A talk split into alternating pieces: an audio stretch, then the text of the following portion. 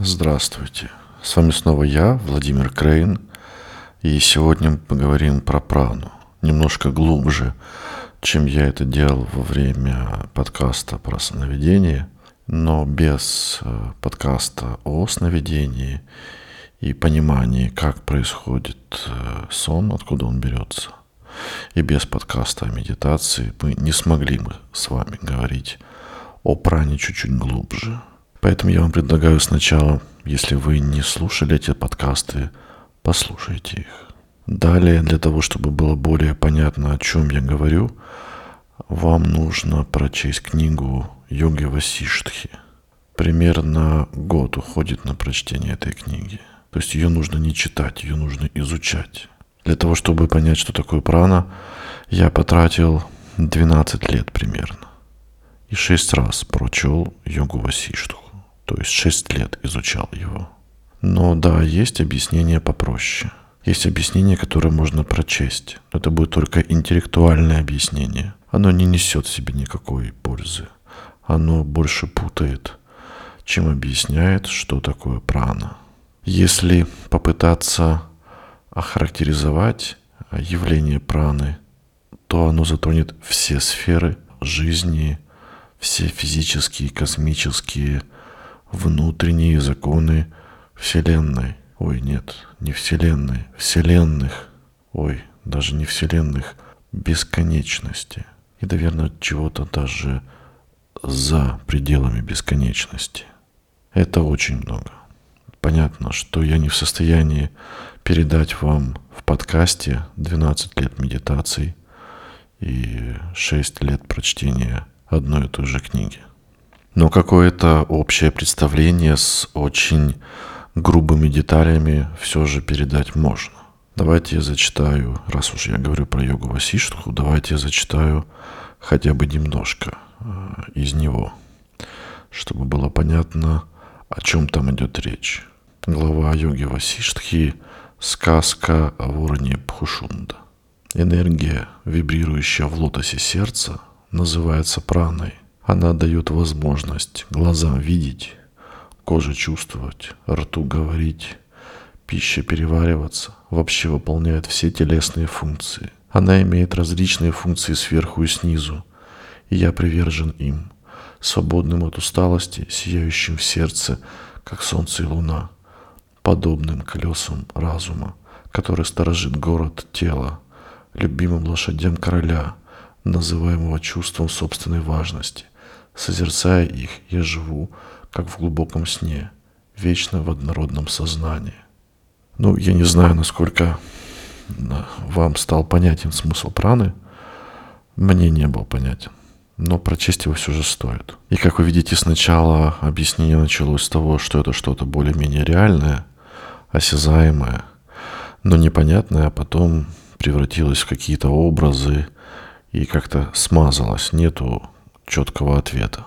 И это нормально, то, что нет четкого ответа. Потому что прана очень сложное понятие.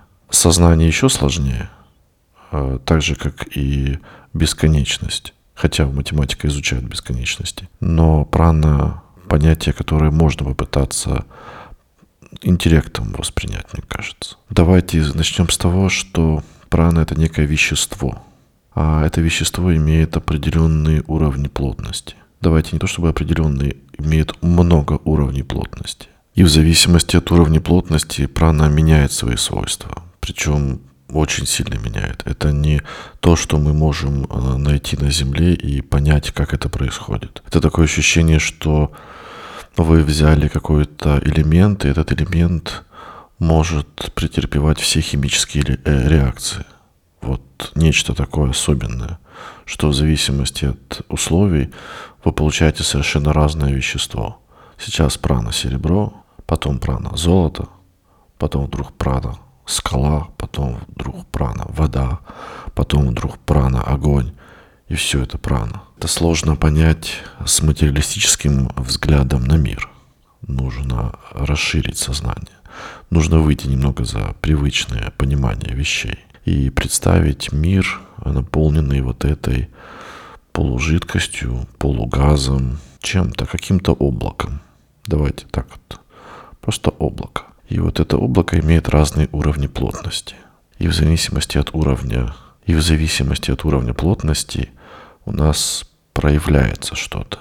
И это что-то плотное в пране уже не является той праной первоначальной, которая его породила. Давайте научным языком попытаюсь сказать. А, недавно ученые искали подтверждение а, бозона Хиггса. Оно было основано на предположении, что вес или масса веществ с чем-то связана. Связана с определенным полем, полем Хиггса. Ну, соответственно, Хиггс это и предположил. И вот ученые искали на коллайдере и нашли это поле Хиггса, которое отвечает за массу. И, соответственно, частицу, которая вроде как и является несущим элементом этого поля. Мы сейчас уже говорим не про материю, а мы сейчас говорим про какие-то свойства материи. Вот уже это свойство, до которого докопались наши ученые, оно уже приближается к пране, но до праны там еще очень далеко.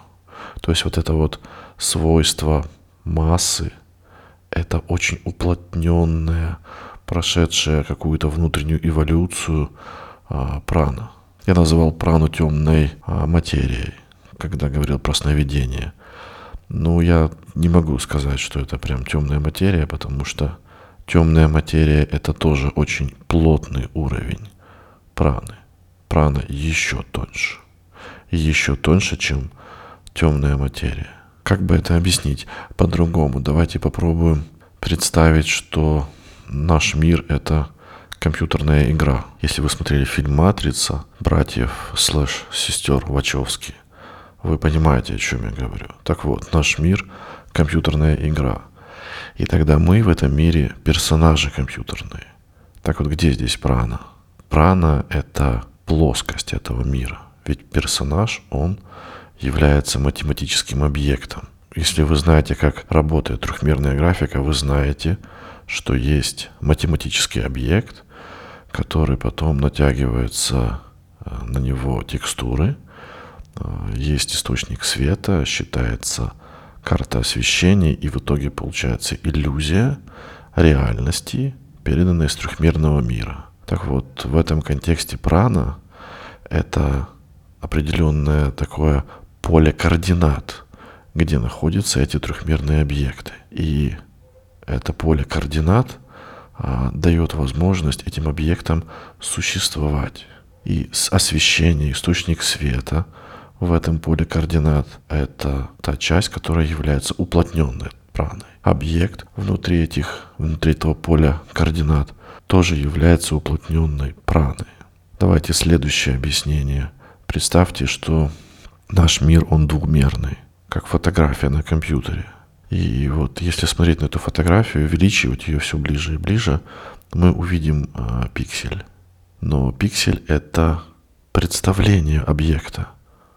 А место, которое этот пиксель занимает, сам компьютер, который дает возможность существованию этого пикселя, вот этот принцип, вот это какая-то первооснова, проматерия так называемая – она является праной.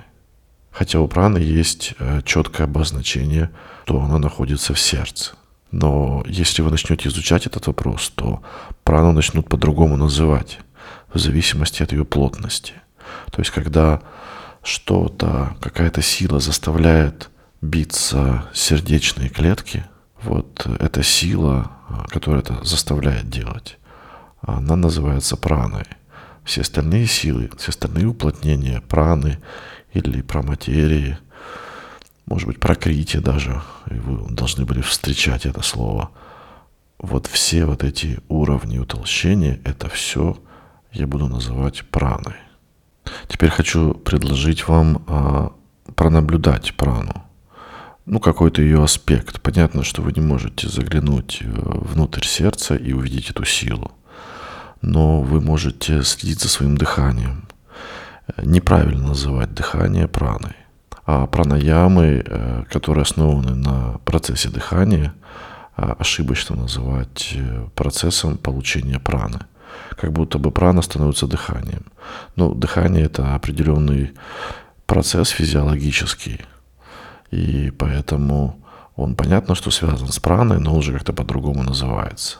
Но внутри самого процесса, внутри самого вдыхаемого воздуха мы вдыхаем еще и саму плоскость вот этого вот облака, в котором находится наша Вселенная. Какой-то заполняющий принцип, вот эту вот темную материю. Почему мы вдыхаем темную материю? Потому что, а, выражаясь научным языком, а, ядро атома от электрона находится на очень больших расстояниях. И они не очень сильно отличаются по своему размеру.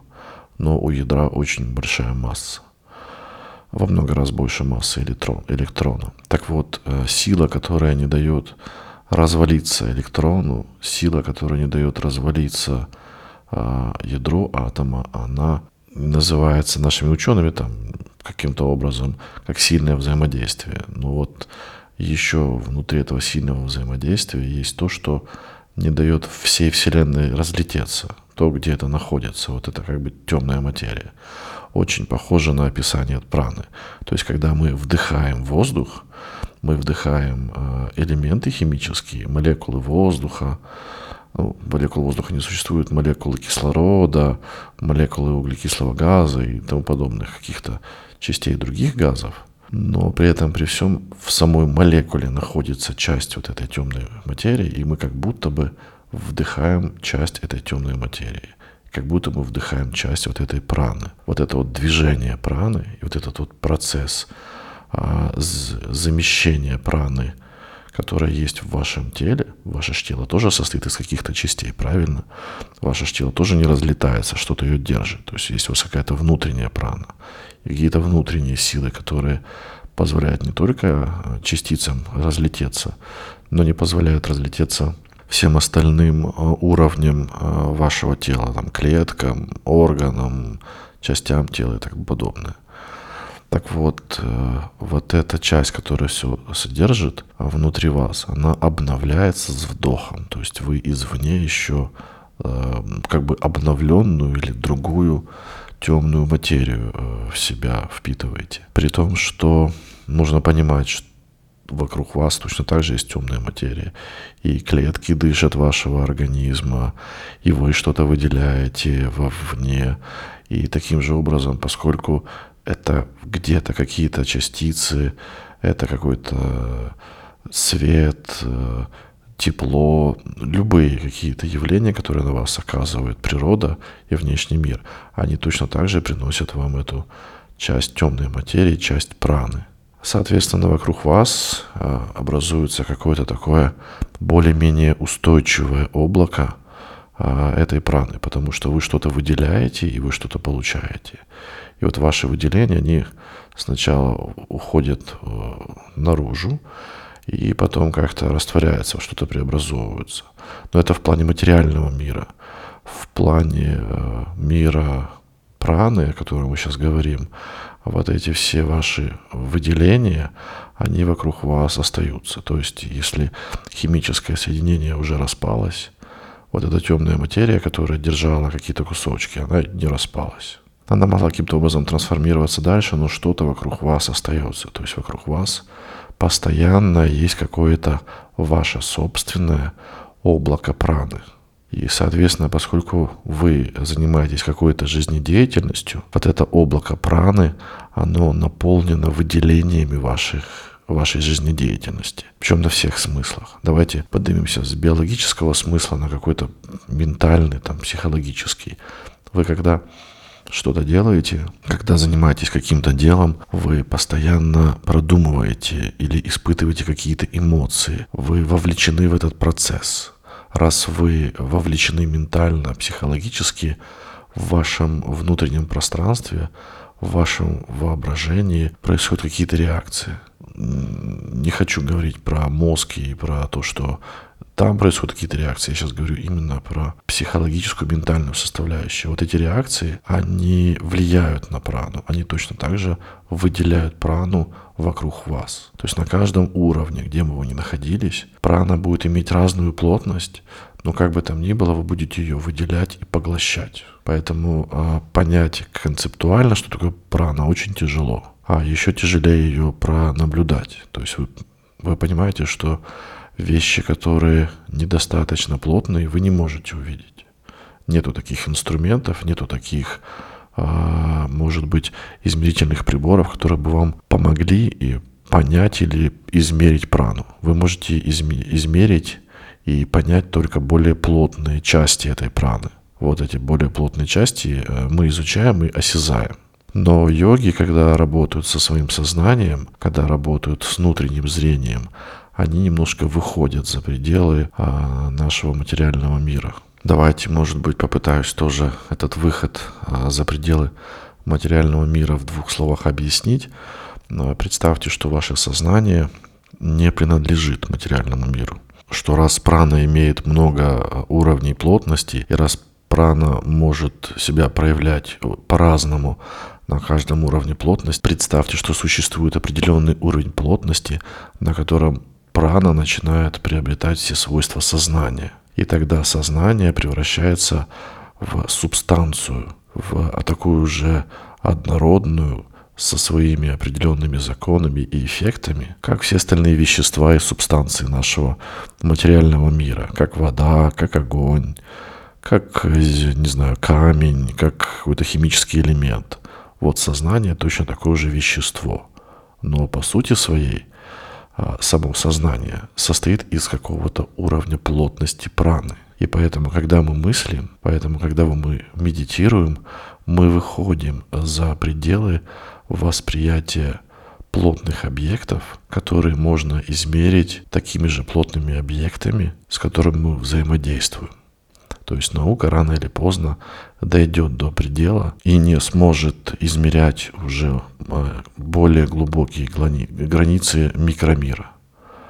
Насколько я знаю, она уже дошла до этого предела, и дальше мы уже не можем опуститься. У нас закончился инструмент потому что мы измеряли вот эти вот а, микровещи при помощи фотонов, а, при помощи излучений электромагнитных.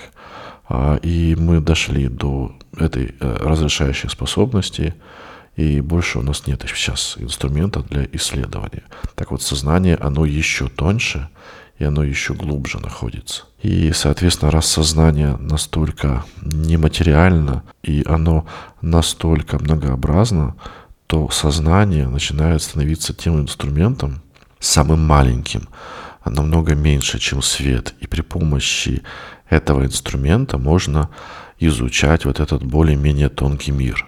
Вот именно это я имел в виду, когда говорил, что при помощи ума изучать ум – когда вы свое сознание обратите внутрь себя, увидите точки, увидите медитации, вы увидите, что у вас есть какое-то движение.